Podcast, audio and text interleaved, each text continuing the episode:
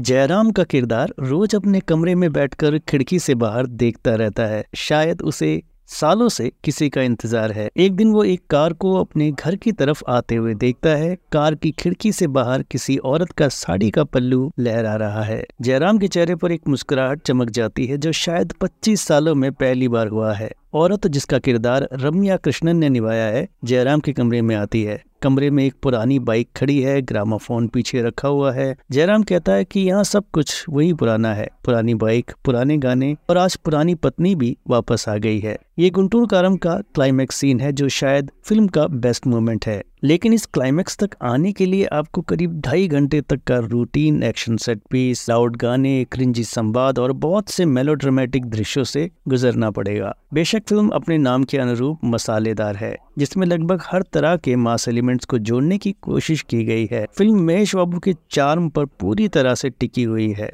Mahesh Babu full to action mass hero style में शानदार लगे हैं। उनकी ब्रेनलेस नायिका के रोल में श्रीलीला भी ओवर एक्टिंग करते हुए भी क्यूट लगती है।